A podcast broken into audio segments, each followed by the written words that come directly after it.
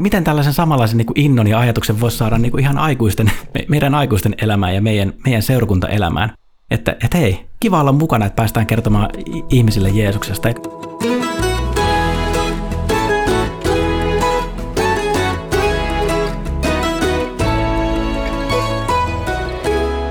Pieni ihminen, suuressa mukana. Tervetuloa kuuntelemaan Pieni ihminen suuressa mukana podcastia. Minä olen Daniel Nummela ja vieraanani on tänään vakiovieraani Mika Järvinen. Tervetuloa. Kiitos. Sekä Päijät-Hämeen kansanlähetyksen piirijohtaja Peeti Kallonen. Tervetuloa. Kiitos. Kiva olla mukana teidän kanssa. Meillä on tänään tämmöinen teema, joka mua innostaa henkilökohtaisesti tosi paljon, kun me puhutaan hengellisestä kodista. Ja jos ymmärrän oikein, niin Peeti, myös sua, sulle tämä on sydäntä lähellä oleva aihe. On. Hengellinen koti ja yhteisöt. Mä ajattelen, että se on semmoinen, mitä, mitä just tämä aikakaus tarvitsee. Ja nyt kun me ollaan Peetin kanssa niin innostuneita tästä teemasta, niin me on sovittu, että tähän saadaan vähän ryhtiä, että tänään Mika Järvinen johtaa tätä keskustelua ja pyrkii pitämään sen jossain aisoissa. Katsotaan, no en tiedä aisoista, mutta... Katsotaan, miten se onnistuu, mutta tänään tehdään pikkasen poikkeuksellisella tyylillä, eli, eli Jurvis eli Mika Järvinen vetää meitä eteenpäin. Tämä tulee siis raamattua vain ekstrassa myös julkaistaan siellä, että jos olet radiota kuunnellut, niin olet voinut kuulla sen myös siellä puolella. Kun puhutaan hengellisestä yhteisöstä, niin mitkä on teidän suhteet siihen ää, siinä mielessä, että millä tavalla te olette ollut rakentamassa itse tai osallisena hengellisessä yhteisössä, jos Peeti voi aloittaa lyhyesti? No just tällä hetkellä niin me ollaan tota, vuoden verran vähän päällä. Viime syksynä aloitettiin siis vuosi sitten täällä Lahdessa rakentamaan uutta, uutta semmoista messuyhteisöä, joka on ajatuksena nimenomaan, että se olisi niin kuin hengellinen koti, ei pelkästään semmoinen messu, vaan, vaan tota, porukka, jossa ihmiset myös elää yhdessä ja opettelee yhdessä, että mitä tämä Jeesuksen seuraaminen on ja maailman palveleminen sillä rakkaudella, mitä, mitä, millä Jumala on rakastanut meitä. Mutta siinä on ollut, ollut nyt sitä rakentamassa johtavana työntekijänä ja keräämässä ihmisiä, ihmisiä sen työn äärelle. Ja se on ollut meidän perheelle kanssa siis, että, että siinä on myös koko meidän perhe mukana. Mulla itsellä oikeastaan tämä niin kuin lähtee jo sieltä rippikouluajasta, eli, eli mä tulin rippikoululeirille Ryttylään, kun vanhemmat sanoivat, että sinne pitää mennä. Ei ollut itsellä valinnanvaraa, mutta mä jotenkin sen jälkeen kansanlähetys tuli mulle hengelliseksi kodiksi. Meillä oli hirveän tiivis nuorten porukka, jonka kanssa joka viikko, usein kaksi kertaa viikossa kokoonnuttiin. Toinen oli tämmöinen enemmän tämmöinen moninainen yhdessäolon paikka ja toinen oli selvästi tämmöinen raamattupiiri.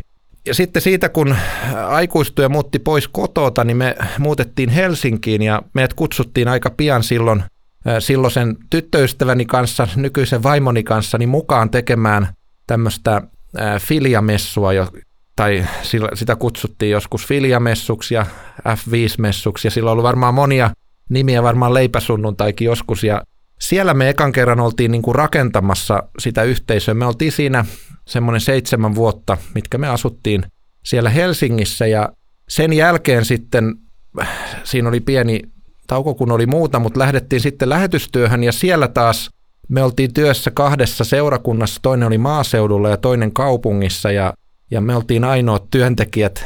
No siellä kaupunkiseurakunnassa meillä oli sitten tämmöinen evankelista myös, joka meidän kanssa teki. Ja ja siellä rakennettiin sitten hengellistä kotia ja yhteisöä.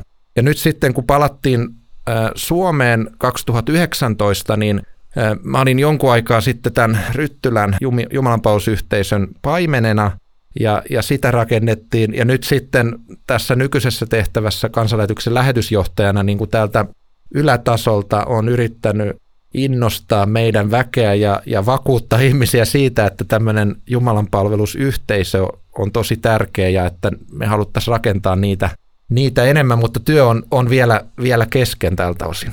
Tässä tulee termejä hengellinen yhteisö, hengellinen koti, Jumalan palvelus.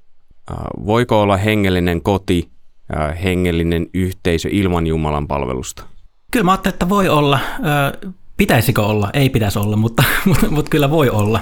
Että, että jos ajattelet, että Jumalan palvelus niin nimenomaan messu Jumalan palveluksessa, missä on ehtoollinen, niin, niin ajattelet, että se on ihan oleellinen osa, mutta, mutta yhteisö on aika paljon enemmän kuin messu. Että messuhan on parhaimmillaan semmoinen se paikka, mihin, mihin tota Jumalan perheväki kokoontuu niin kuin yhdessä juhlimaan sitä, ja sitten Jumala lähettää sen, sen tota noin perheväen takaisin arkeen, ja missä sitä elämää kanssa edetään todeksi sitä yhteisen elämää. Mä ajattelen hyvin, hyvin pitkälti samalla lailla, mitä Peeti tässä sanoi, että jotenkin mä ajattelen sitä, että se todellinen kristillinen ja hengellinen elämä, niin se mitataan siellä arjessa, että sä elät sitä samaa elämää, mutta sen tavallaan semmoinen niin kohokohta on sitten se yhteen tuleminen, ainakin parhaimmillaan sen tulisi olla näin. Mutta että, että eihän elämä ei ole aina ihanteellista ja sen takia varmaan kaikkien hengelliseen kotiin ei välttämättä sitten kuulu tämä Jumalan palveluselämä, vaikka, vaikka normaali ja ideaalissa tilanteessa niin ilman muuta kuuluisi. Mulla on siis tässä edessä äh, uusin suuressa mukana lehti, jossa käsitellään myös tätä. Itse asiassa kannessakin lukee, että rakennamme yhdessä hengellistä kotia. Ja täältä löytyy sitten sellainen kohta kuin ihan kansanlähetyksen täällä ensimmäisellä sivulla lukee, että kansanlähetys, lähetys, herätysliike ja sitten täällä on palloja ja täällä lukee, että tarjoamme hengellisen kodin kaikille sukupolville. Onko tämä tämänhetkistä todellisuutta vai onko tämä tulevaa todellisuutta ja miten on mahdollista tavoittaa eri sukupolvet? Mä ajattelen niin, että, että se on tällä hetkellä se tilanne on kansanlähetyksessä aika vaihteleva. Et meillä on su- selkeästi niin kuin muutamia varmaan keskimäärin tämmöisiä isompia paikkakuntia, missä tämä toteutuu aika hyvin. Helsingissä, Lahdessa, myöskin Tampereella siellä on tilanne ehkä para, parantumassa, koska siellä on pyrkimys siihen, että saataisiin sinne joka viikkonen Jumalan palvelus. Ja tässä Ryttylässä tietenkin, joka on tämä meidän lähetyskeskus, keskustoimisto. Mutta sitten on monia paikkakuntia, jossa on joko niin, että ei oikeastaan ole mitään, tai sitten se on edelleen rakennettu niin kuin semmoisiin melko epäsäännöllisiin seurakunnan kanssa yhdessä tehtäviin Jumalan palveluksiin, jotka mä en tiedä, varmaan joku voi semmoiseenkin mieltää hengelliseksi kodiksi, mutta ne on ehkä enemmän tämmöisiä yksittäisiä raamatun opetusiltoja kautta lähetystyön esillä pitämisen kohtia. En mä tiedä, miten, miten sä Peeti näet, sä oot myös paljon keskustellut meidän muiden työntekijöiden kanssa tästä teemasta. On siis tosi vaihtelevaa varmaan, että, että kuinka, että missä määrin kokoontuu tota perheitä, missä määrin kokoontuu, että, että löytääkö nuoret messuun, nuoret aikuiset messuun ja, ja eläkeläiset ja sitten, että, että miten hyvin porukka vielä viihtyy keskenään ja, ja luo, sen, se, luo siellä niin kuin kontaktia toisiinsa. Se on mun mielestä mielen, mielenkiintoinen kysymys myöskin, että onko sellaista vuorovaikutusta keskenään siellä. Ja mitä mä itse ajattelen tuosta kaiken ikäisille, niin musta on niin kuin upea semmoinen tavoitetila, että, että lapset pääsee näkemään, että aah, tommonen on kristitty nuori ja nuoret pääsee näkemään, aah, tollanen on siis kristitty nuori aikuinen ja aah, tommonen, tar- to, tota on kristitty perheen isä ja siitä eteenpäin, että, että sellainen malliana jatkuu, niin mun mielestä se on niin tervettä. Ja se, mikä siihen auttaa, niin on varmaan kaikesta eniten semmoinen tahtotila, että, että antaako meille Jumala semmoisen niin näyn, että, että halutaan, että, että lapset ja perheet mahtuu sinne, sinne samaan paikkaan, että saaks käytävillä ju, juosta ja mekastaa vai ei. Ja ja miten sitä on, niin kuin, miten, miten sitä on niin kuin järjestetty. Ja sitten toisaalta mä ajattelen, että ei se myöskään ole itse, tar- itse tarkoitus, että täytyy olla juuri kaikenikäiset koolla, että, että kuvitellaan vaikka jotain maalaisseurakuntaa, että jos siellä vaikka syntyisi tämmöinen yhteisö, olkoon kansallisuuden nimissä tai muuten, mutta et, et jos siellä on vaikka, vaikka tota noin, niin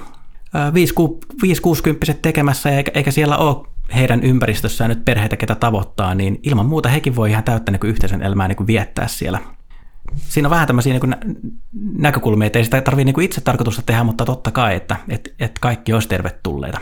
Ja se vielä, että, että mä oon niin nähnyt Laaren kohtaispaikan kanssa, kun me tehtiin pitkään yhteistyötä heidän kanssa, että siellä oli todella hyvin järjestetty, että oli eri ikä, ikäryhmille ohjelmaa.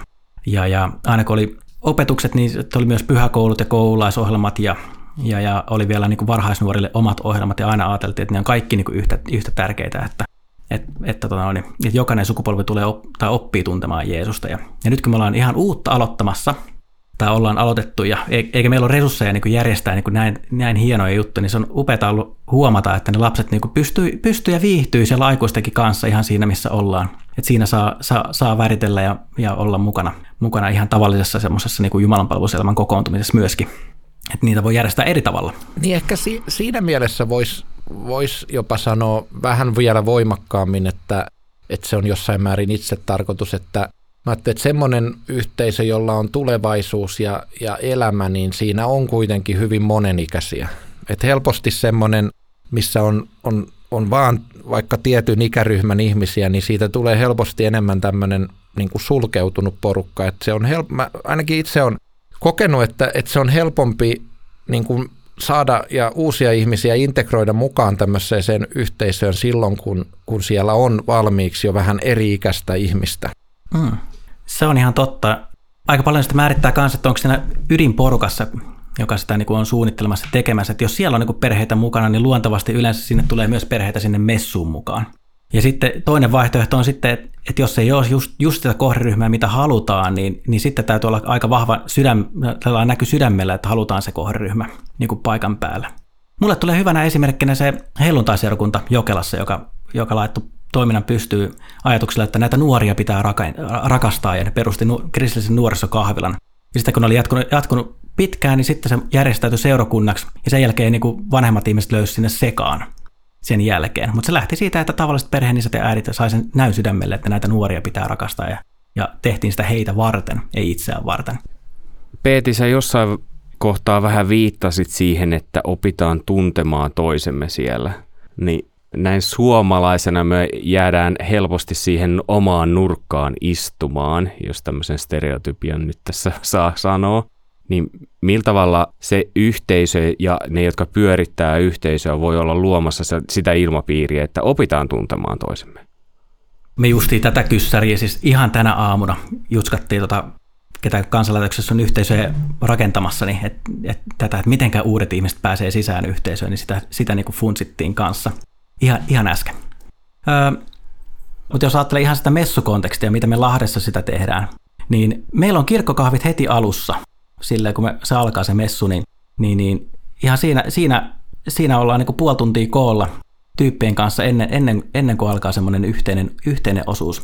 Ja siinä sitten tutustaa ja rupatellaan ihmisten kanssa ja otetaan vastaan ja, ja yritetään sitten luoda sellaista kulttuuria myöskin, että jos me huomataan, että tällainen tyyppi tulee sisään ja ai vitsit, että tätähän yhdistää vaikka jalkapallo. Sitten me tiedetään meidän, meidän porukasta, ketä muu, joku, joku, joku jotain muuta yhdistää jalkapallo, me yhdistää heidät samaan pöytään sitten siinä kahvilla juttelemaan. Että alkaa niin kuin tämmöisiä niin kuin luontaisia linkkejä niin kuin syntymään, niin se on semmoinen, mihin me niin kuin pyritään.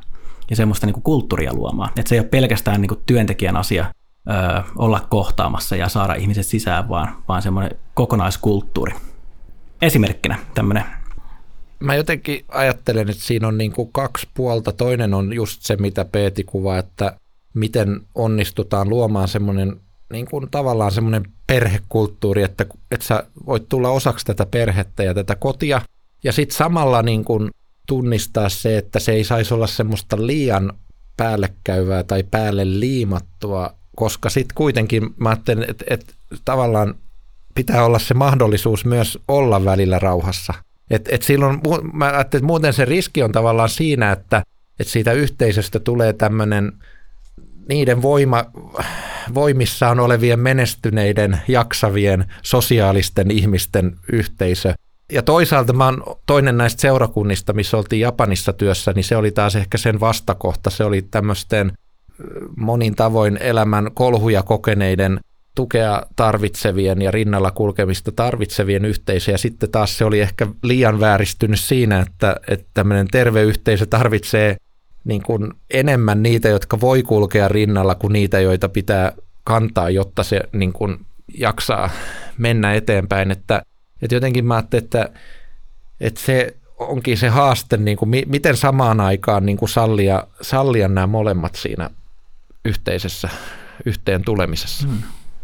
Jossain Jenkkiseurakunnassa, niin siellä oli se ajatus, että, että ihminen, ihminen, ihmisellä täytyy olla lupa olla anonyymi niin kauan kuin hän itse haluaa, mutta heti kun hän ei itse halua, niin hän tasan tarkkaan tietää, että miten sisään päästään ja, ja miten tämä homma niin kuin, silleen niin kuin toimii. Niin siinä kyllä jotain semmoista niin kuin, tietynlaista armollisuutta tai semmoista sen tyyppisessä. Tilannelukutaito on aika iso, iso asia, että osaa lukea niin kuin, tilanteita. Ja se myös, mitä me tänään, tänään jutskattiin tästä, tästä teemasta, että miten ihmiset pääsee tavallaan sisään, niin, niin pitäisi laittaa aika paljon ajatusta kanssa siihen, että mitä tapahtuu sen messun ulkopuolella, sen yhteisön ulkopuolella. Että siellähän ne ihmissuunteet pääsee, niin kuin, pääsee niin kuin syntymään, että, että kohtaaks ja törmäileekö ihmisen arjet toisin, to, toistensa kanssa, että, että haluuko ihmiset muuten, muuten olla tekemisissä toistensa kanssa, viettää aikaa yhdessä, yhteistä aikaa, ja miten tämä sitten voisi tapahtua, niin harrastuksia, lounaita, mitä, mitä ikinä on. pestään pyykit yhdessä, kaikenlaista. Tuosta päästään varmaan sujuvasti siihen, että millä tavalla se yhteisö on sellainen, että se ei ole pelkästään sisäänpäin suuntautuva, että on vaan omaa kivaa, vaan että siinä säilyy myös ulospäin suuntautuvuus.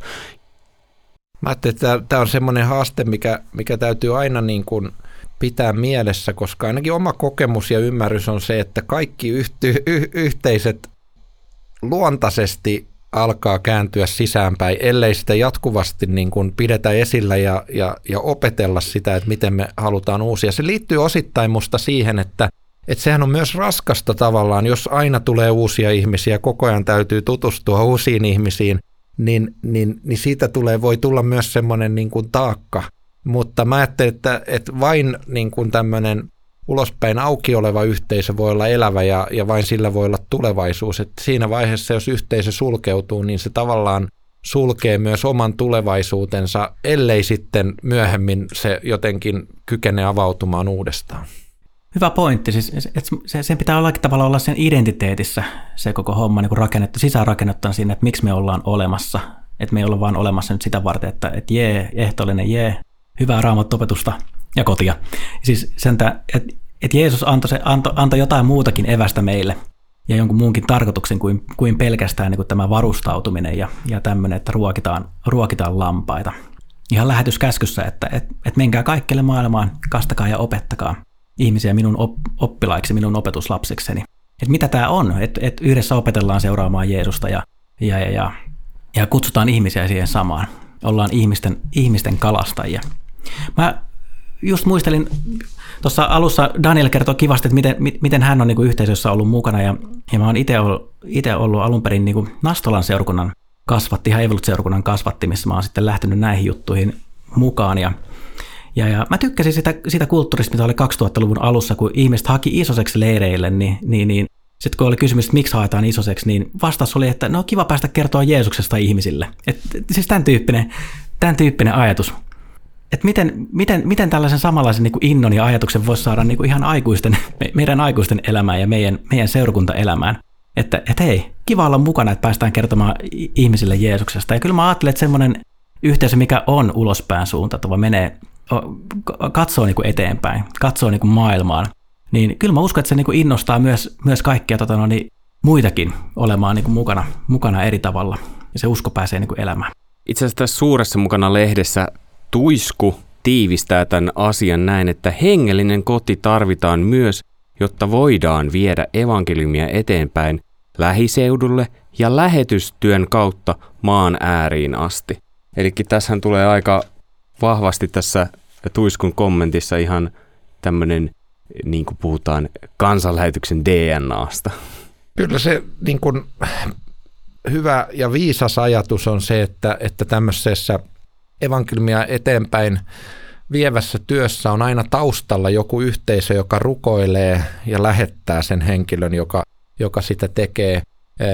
Se on tietysti se, että, että joillekin se on tämmöinen niin sanotusti ammatti ja sitten toiset tekee sitä siinä arkisessa elämässänsä ja, ja molempia niin kuin tarvitaan ja molemmille on, on, on paikkansa. Se, mitä mä meinasin tuossa aikaisemmin jo sanoa, on jotenkin se, että mä kuitenkin ajattelen niin, että on myös hyvä tunnistaa se, että eri ikäkausina ja erilaisissa perhetilanteissa ihmisillä saattaa olla niin kuin hyvin erilaiset niin kuin tarpeet ja eri tavalla sitä aikaa, että et, et monesti silloin kun ei ole vielä lapsia, niin on enemmän aikaa olla yhdessä sen seurakuntaperheen kanssa ja, ja viettää. Ja sitten kun on, on se perheelämä ehkä kiireisimmillään silloin kun lapset on kouluikäisiä, niin niin kauan kun ne kotona asuu, niin silloin voi taas olla niin, että se seurakuntaelämä rajoittuu ehkä niin kuin enemmän siihen sunnuntaihin, mutta ei se sitä kristillistä elämää niin kuin vähennä. Ja, ja tämä on myös semmoinen tavallaan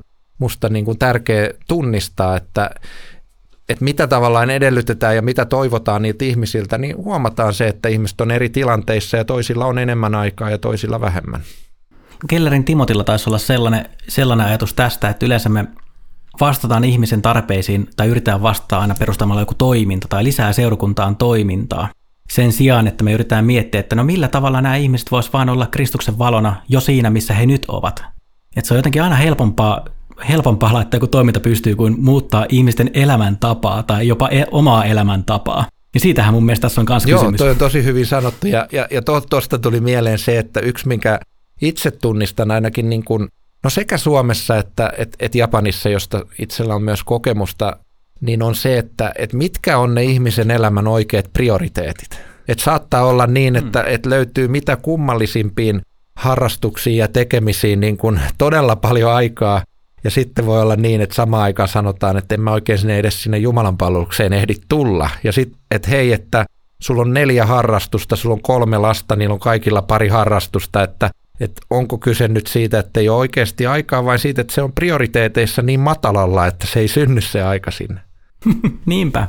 Ja mitä pitäisi tapahtua, jotta tämä ihminen sitten haluaisi olla siellä Jumalan palveluksessa, niin sekin on hyvä kysymys, että, että mikä sitä estää taas, että mikä, mikä, mikä sellainen merkityksellisyyden aspekti sieltä puuttuu. No millä sanoilla te haluaisitte rohkaista ihmistä, jolla, joka ehkä hakee justiinsa näitä prioriteettiasioita ja kysymyksiä, että millä te rohkaisitte häntä miettimään, että se yhteisö voisi nousta tai hengellinen koti tai Jumalan palvelus ylemmäs siellä hierarkia. hierarkia vähän mä, mä voin antaa tämmöisen hyvän klassisemman vastauksen ja Peti voi antaa sitten tämmöiseen viime aikojen trendien mukaisen toimivan tai jotain. Ei kun mulla tuli heti ensimmäisenä mieleen se, että miksi mä käyn itse Jumalan palveluksessa on se, että mä ajattelen niin, että jotta mä voin elää kristittynä, mä tarvitsen sakramentteja, eli mun tarvii tulla ehtoollisen äärelle. Mä tarvitsen sitä, että Jumalan sanaa mulle julistetaan ja se sana vaikuttaa mussa hengellistä elämää. Mä tarvitsen sitä yhteyttä niihin toisiin kristittyihin ja mä tarvitsen yhteistä rukousta. Ja, ja jos nämä jää mun elämästä pois, niin, niin mä helposti, mitä vähemmän on tekemisissä Jumalan sanan kanssa ja toisten kristittyjen kanssa tällä avoimesti, niin, niin sitä väh, niin kuin helpommin se prioriteetti niin kuin laskee ja sitä etääntyy siitä Jumalasta. Oli hyvä klassinen vastaus. en tiedä, onko minulla semmoista, semmoista nyky, nykyaikaisempaa vastausta. Mä, itselle tuli mieleen, että jos, jos messu on sitä, että me tullaan yhdessä iloitsemaan Jumalasta myös, että, että se ei ole pelkästään semmoinen, että hei, mulla on tämä mun tarveämpäri, tuu täyttää, että vaan saadaan myös ilo, iloiten kohdata Jumala, Jumalaa siellä ja, ja siitä evankeliumista, mitä, mitä hän on meitä, meille antanut. Että onkohan siinä, siinä jotain semmoista, mitä voitaisiin ylipäätänsä niin auttaa ihmisten Jumalan suhteessa, että siellä pääsisi se syve, syventymään niin, että ihmisillä olisi muutenkin semmoinen ilo Jeesuksessa arjen keskellä, että on kiva tulla yhdessä sitten muiden kanssa iloitsemaan sitä yhteisestä uskosta, joka meillä on. En mä tiedä, onko mä vähän liian, liian positiivinen amerikkalainen näissä. nä, näissä. Ei, ei, kyllä mä, mä, mä ajattelin, että sehän on ju... Va, vaikka mä allekirjoitan sitä, että et, et totta kai seurakunta on syntisten sairaala ja ilman muuta siellä, siellä saadaan niin synnit anteeksi kaikki tämä. Tämä, tämä niin kipuilu ja raadollisuus ottaa niin huomioon, mutta mut, mut, et, et, paras lääke varmaan, että miten, miten ihminen motivoituu, että et, et, tulla lähemmäksi Jeesusta olla, että Jeesus on enemmän läsnä ihmisen elämässä. Ja siis ilman muuta se ulottuvuus, se vaan jotenkin täytyy muistaa se, että, että sitten kun kaikki ei olekaan mene niin hyvin, sitten kun on raskasta, niin sitten se on enemmän se, että se syntisten sairaalakin on ihan hyvä asia. Eli, eli, mutta ei sen tarvitse tietenkään olla tämmöinen niin kuin sillä tavalla pohjanoterattu, että et joo, että elämä on niin raskasta, että, että täällä kun käy, niin just siitä selviää. Mutta mä jotenkin ajattelen myös itse, sitä tuli tuossa sun puheenvuoron aikana mieleen, että se, se tapa on hirveän tärkeä itsessään. Se, että sä käyt Jumalan palveluksessa, sä käyt jossain pienryhmissä, tapaat muita ihmisiä säännöllisesti, koska se tapa varjelee tavallaan itseänsä. Et meillä esimerkiksi, me tehtiin aikanaan vaimon kanssa semmoinen päätös, kun me huomattiin, että kun meidän ystäville alkoi syntyä lapsia, niin aika iso osa niistä jäi pois seurakunnan elämästä. Ja sitten aika iso osa niistä ei koskaan tullut edes takaisin, vaikka ne lapset kasvoivat ja se elämä helpottu. Niin me jotenkin päätettiin, että, että hei, että me yritetään niin kuin varjella tätä tapaa myös sitten, kun ollaan kiireisiä. Ja mä ajattelen, niin kuin, että, että se on ollut jotenkin Jumalan johdatusta, että siinä on ollut valtavan iso, iso siunaus, että, että meidän niin kuin lapset aika hyvin tota, joskus on sitten, jos on ollut, niin totta kai on saanut jäädä myös kotiin, mutta että se on heille normaalia, että me mennään sunnuntaina Jumalanpaukseen, niin siitä ei tarvitse sillä keskustella joka kerta erikseen. Entäs kun me ajatellaan ihmistä, joka tuolla kadulla tulee vastaan ja joille nämä asiat on vieraita, niin Mitkä asiat te sanoisitte heille, että minkä takia kannattaa tulla seurakuntaan ja Jumalan palvelukseen ja hengelliseen yhteisöön? Mä sanoisin, että, että Jumala voi antaa sinulle jotain sellaista, mitä et mistään muualta voi, voi saada. Mä oon kerran nähnyt sen hyvin konkreettisesti. Meidän seurakuntaan tuli yksi mies, jolla oli monenlaista taakkaa ja, ja, ja tota, sitten hän, hän tuli sinne kiitollisuudesta, kun seurakunta oli hänen tytärtänsä kohtaan ollut auttavainen ja ystävällinen, niin hän tuli tuomaan niin kuin kiitoksen ja, ja, ja sitten hän jäikin sinne ja sitten myöhemmin hän kertoi, että joo, että kun hän oli siellä Jumalan palveluksessa, niin se Jumalan sana niin kuin puhui niin, että hänen sydämeensä laskeutui sellainen rauha, jota hän ei ollut koskaan kokenut. Että hänen oli pakko tulla uudestaan. Ja, ja mä uskon, että, että tämä on totta. Mä uskon myös, että moni meistä kristityistä on, on varsinkin tiettyinä aikoina kokenut tämmöistä yliluonnollista rauhaa. Ja, ja se on todella se, minkä Jumala voi antaa. Että hyvinkin eh, monimutkaista ja vaikeiden aikoinen keskellä, niin Jumalalla on meille paljon annettavaa ja, ja sitä ei oikein voi saada, ellei, ellei tuu kokemaan sitä.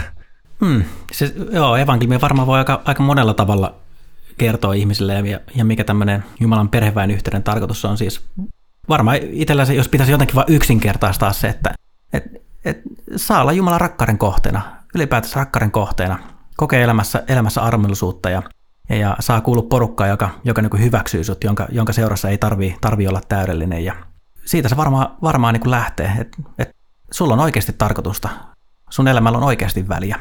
On joku, joka oikeasti ylhäältä ajattelee sua. Tulee mieleen toi Efesolaiskirjeessä on tämmöinen kohta sen toisessa luvussa, jossa sanotaan, että te ette siis enää ole vieraita ja muukalaisia, vaan kuulutte Jumalan perheeseen samaan kansaan kuin pyhät. Te olette kiviä siinä rakennuksessa, jonka perustuksena ovat apostolit ja profeetat, ja jonka kulmakivenä on itse Kristus Jeesus.